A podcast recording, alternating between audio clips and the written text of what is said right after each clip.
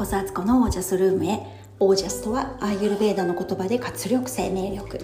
このチャンネルはオージャスにあふれる自分を目指して日々楽しみながら暮らしているアツコがお送りします。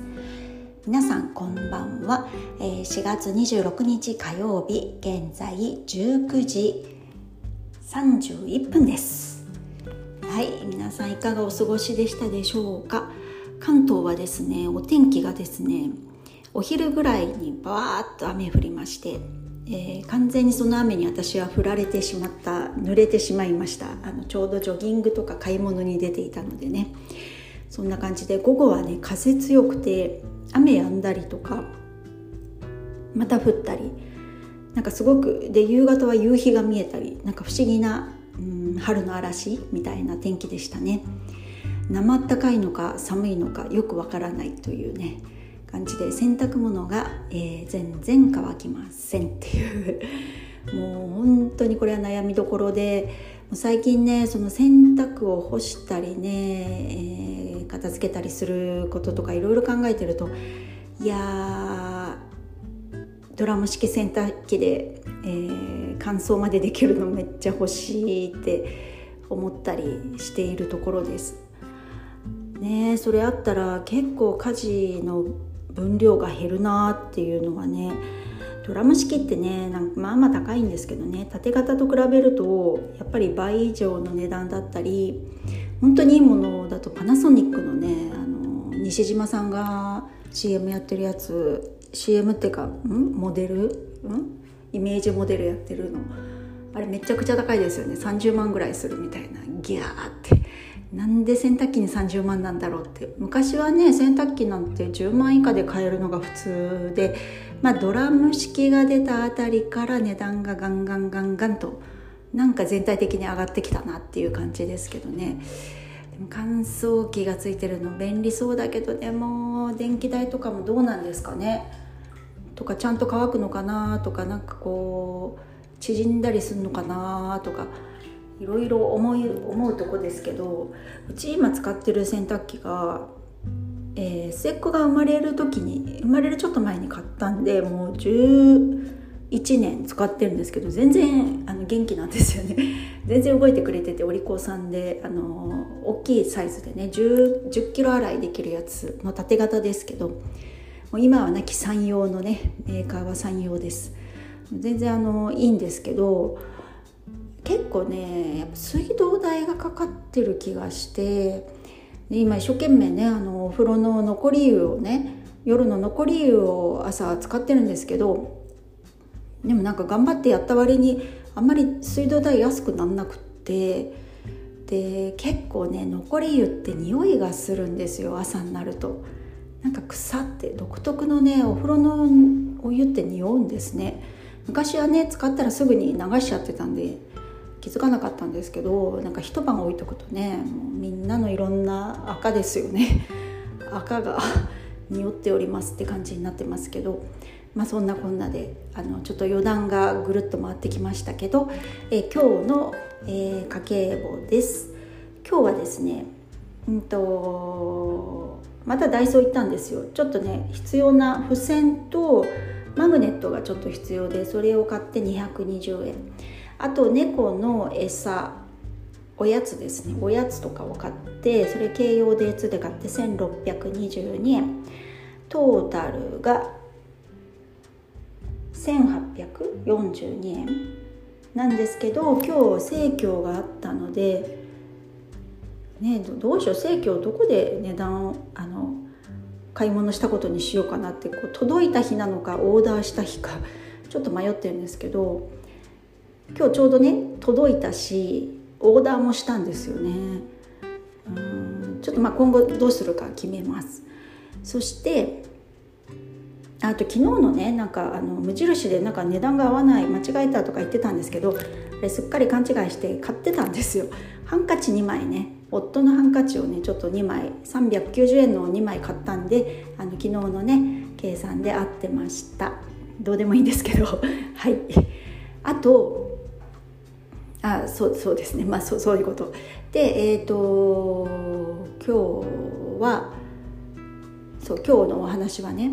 やっぱり良かった見える化っていう話です。昨日ねお話ししたみたいに朝の時間帯をね自分で理想的にどうしたいかっていうのを書き出してじゃあその朝を迎えるためにはまあ朝3時から起きてるっていうね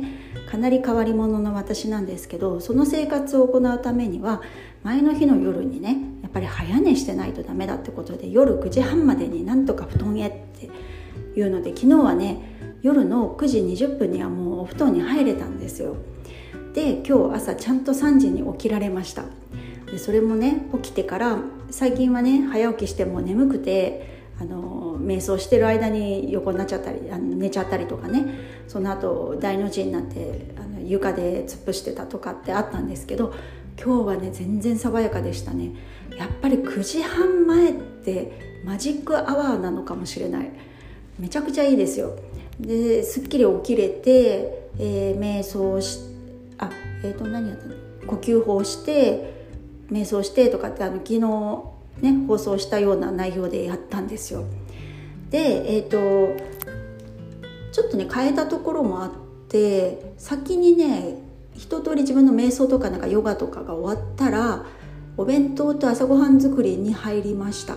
本当はねそこでジョギング行くって言ってて昨日ちょっとね聞き直したら時間間違ってましたね。なんか4時45分にジョギングに行くか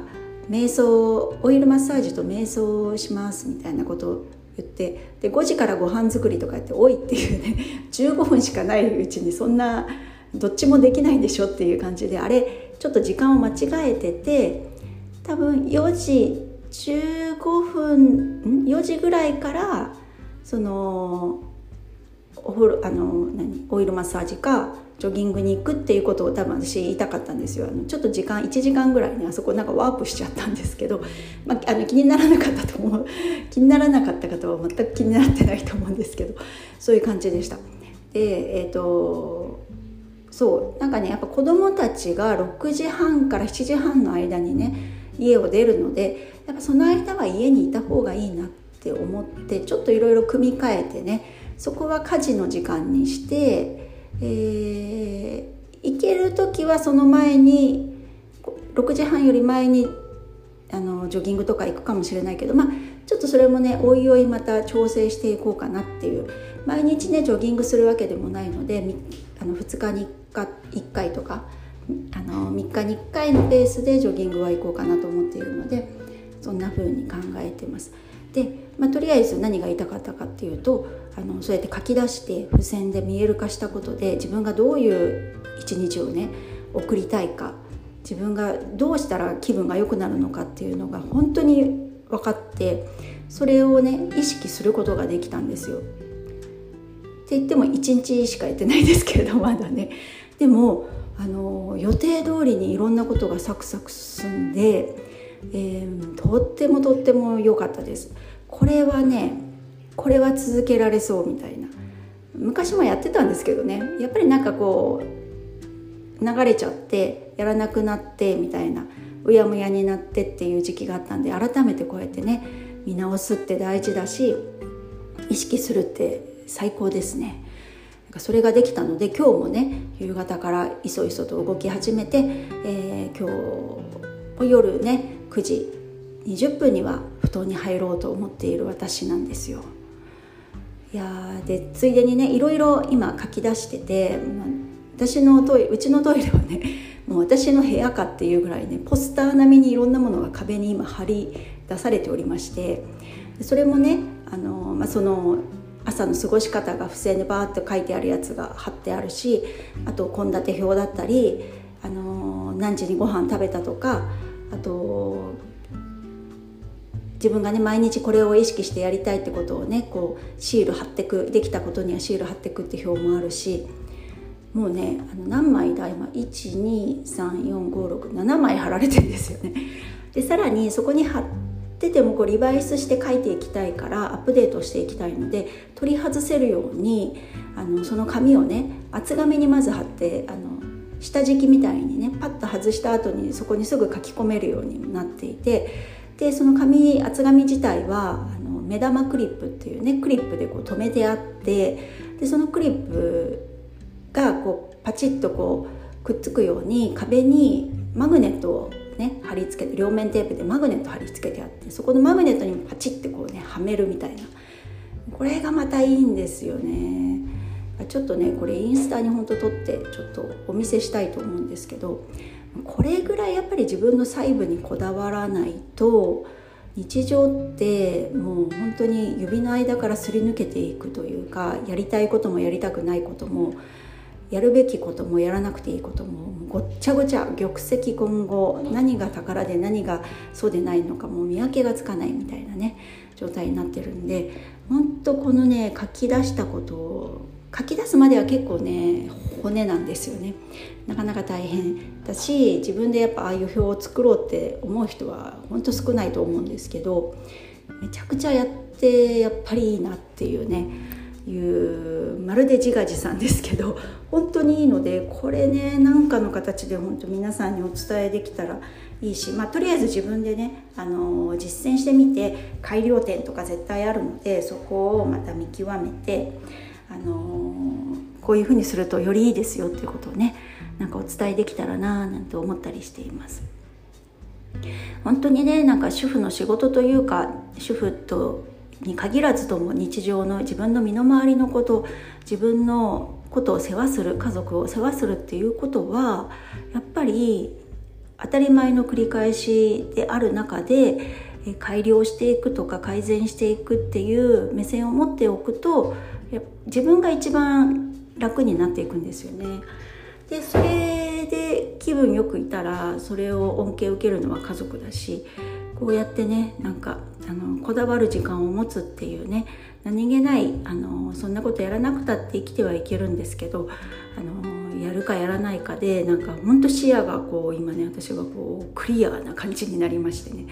とてもねなんかこう自分があのどの位置にいるのかポジションが分かった感じですね。なんか